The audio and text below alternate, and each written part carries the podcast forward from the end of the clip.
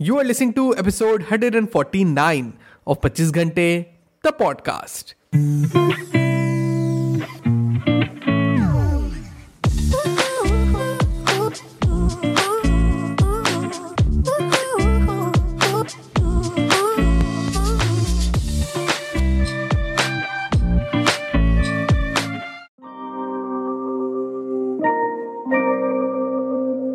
Hello everyone welcome to the brand episode the podcast कैसे हैं आप सब लोग? मैं बहुत बढ़िया होपफुली आप सब भी बहुत बढ़िया होंगे। सो दोपहर का खाना ख़त्म करके मैं और मेरे बाबा छत पे बैठे हुए थे। हम लोग का आजकल ये रूटीन हो गया है कि वीकेंड पे जब मेरी छुट्टी रहती है तो हम लोग लंच करके ऊपर छत पे बैठते हैं, ठंड की धूप खाते हैं और मैं उन्हें एक किताब पढ़ के सुनाता हूँ।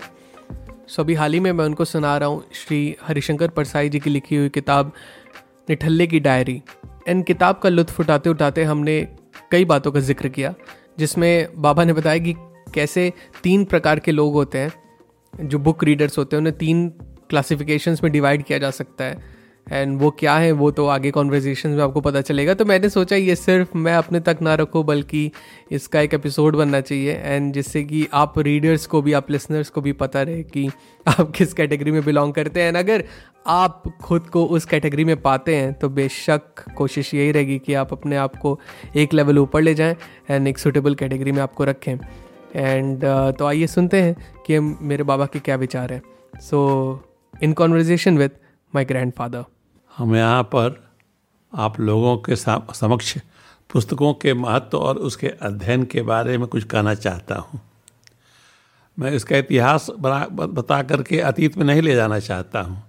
जब गुरु शिष्य परंपरा रही, उस समय गुरु शिष्य को ज्ञान दे देता था और वह शिष्य बांटता हुआ पीढ़ी दर पीढ़ी चला जाता था। हम इस उन्नीसवीं शताब्दी की बात करते हैं, जब पुस्तकें भी उपलब्ध होने लगी और पढ़ने वाले भी रहे। लेकिन उस समय पैसे का इतना अभाव था कि लोग इच्छुक होकर के पुस्तकों को तो देखते थे लेकिन खरीदने की क्षमता नहीं रखते थे। खैर वह समय भी बीता। हाँ जब एक पुस्तक से गाँव के पाँच पाँच पीढ़ियाँ छः छः पीढ़ियाँ पढ़ लेते थे वर्तमान आया। जब लोगों के पास पर्याप्त पैसा हुआ और पुस्तकें भी बाज़ार में बिकने लगी। 1960-70 के दशक में बहुत सी पुस्तकें आईं और लोग खरीद खरीद करके उसका अध्ययन किए। सबके घर एक सुंदर सा लाइब्रेरी बन गया जिसकी इच्छा रही। वर्तमान में और भी माध्यम जब मिल गए, तब भी पुस्तक खरीदने की इच्छा लोगों के अंदर है और लोग खरीदते हैं। अब इसमें तीन प्रकार के लोग हैं। एक तो पुस्तक को देख करके लालायित होते हैं भगवान की दया से कवर ओवर बहुत सुंदर बनने लगे। और खरीद पैसा रहता ही है, खरीद लेते हैं और ख़रीद करके खाली उसके मेज की शोभा बढ़ाते हैं या इधर उधर फेंका रहता है बेचारा। दूसरे वे लोग होते हैं जो उसका अध्ययन करते हैं, पूरा अध्ययन करते हैं। लेकिन उसमें से क्या सार अपने पास रखा जाए यह नहीं सोच पाते हैं। केवल वह यात्रा का टाइम काटते हैं या घर पर आकर के दिखाते हैं कि हम पढ़ रहे हैं, जिससे दूसरा कोई काम न करना पड़े। कुछ ही लोग हैं जो पढ़ते हैं पुस्तक को और उसमें से कुछ ले लेते हैं, ग्रहण कर लेते हैं और जीवन भर याद रखते हैं कि फला कहानी या फला पुस्तक से मुझको यह सीख मिली, इसको मेंटेन करना चाहिए।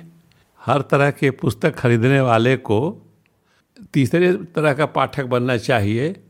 मतलब कि पुस्तक खरीदे प्रसन्न होकर के और फिर प्रसन्नता पूर्वक उस पुस्तक का पूरा अध्ययन किया और बाद में कि पुस्तक को बंद करके यह सोचा कि क्या इसमें से हमको सार मिला और उसको लेकर के अपने जीवन को आगे बढ़ना चाहिए। इसीलिए लोग माई एक्सपीरियंस है विथ ट्रुथ ट्रुथ और अच्छी अच्छी किताबें गांधी जवाहरलाल नेहरू वेद पुराण सबको पढ़ते हैं और पढ़ करके उसमें से सार ग्रहण कर लेते हैं।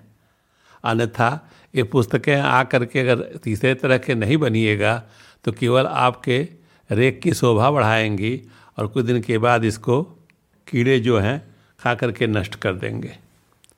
ऐसी स्थिति में हम चाहेंगे अगर तीसरे तरह के पाठक नहीं बन पाते हैं तो आपको पुस्तक खरीदना ही नहीं चाहिए। काफ़ी एक्सट्रीम हो गया भाई।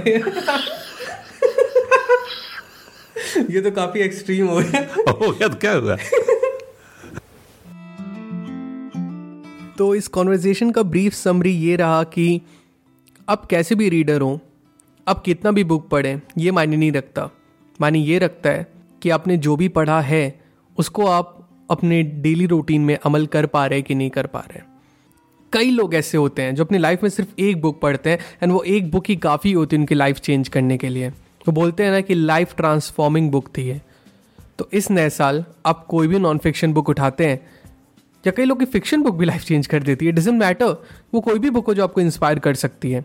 तो कोई भी बुक आप उठाते हैं। एंड अगर कोई चीज़ आपको हिट करती है ना आपको अंदर से एक मन में आता है कि यार, कुछ तो है इस बुक में जो मैं सीख सकता हूँ तो उसे नज़रअंदाज मत कीजिए।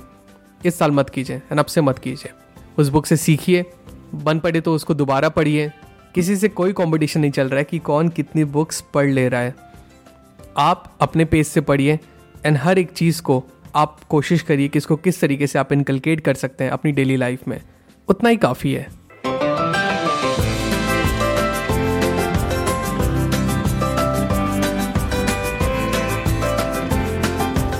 दैट्स इट पीपल आज के एपिसोड में बस इतना ही। आई रियली होप आज का एपिसोड आपको बहुत अच्छा लगा हो। अगर आपको एपिसोड पसंद आया तो do share the episode with loved ones and let them know that there is an awesome podcast जिसे आप सुनते हो एंड उन्हें भी वो सुनना चाहिए। एंड अगर आपको पॉडकास्ट अच्छा लगता है I would request you to please rate this podcast on Apple podcast या स्पॉटिफाई पे। अगर आपको मुझसे बात करनी है I would love to hear from you you can reach out to me मेरे इंस्टाग्राम हैंडल पे। That is at the rate the पच्चीस घंटे। न मिलते 25 घंटे द पॉडकास्ट के अगले एपिसोड में। Till the next time my friend stay focused stay strong and be legendary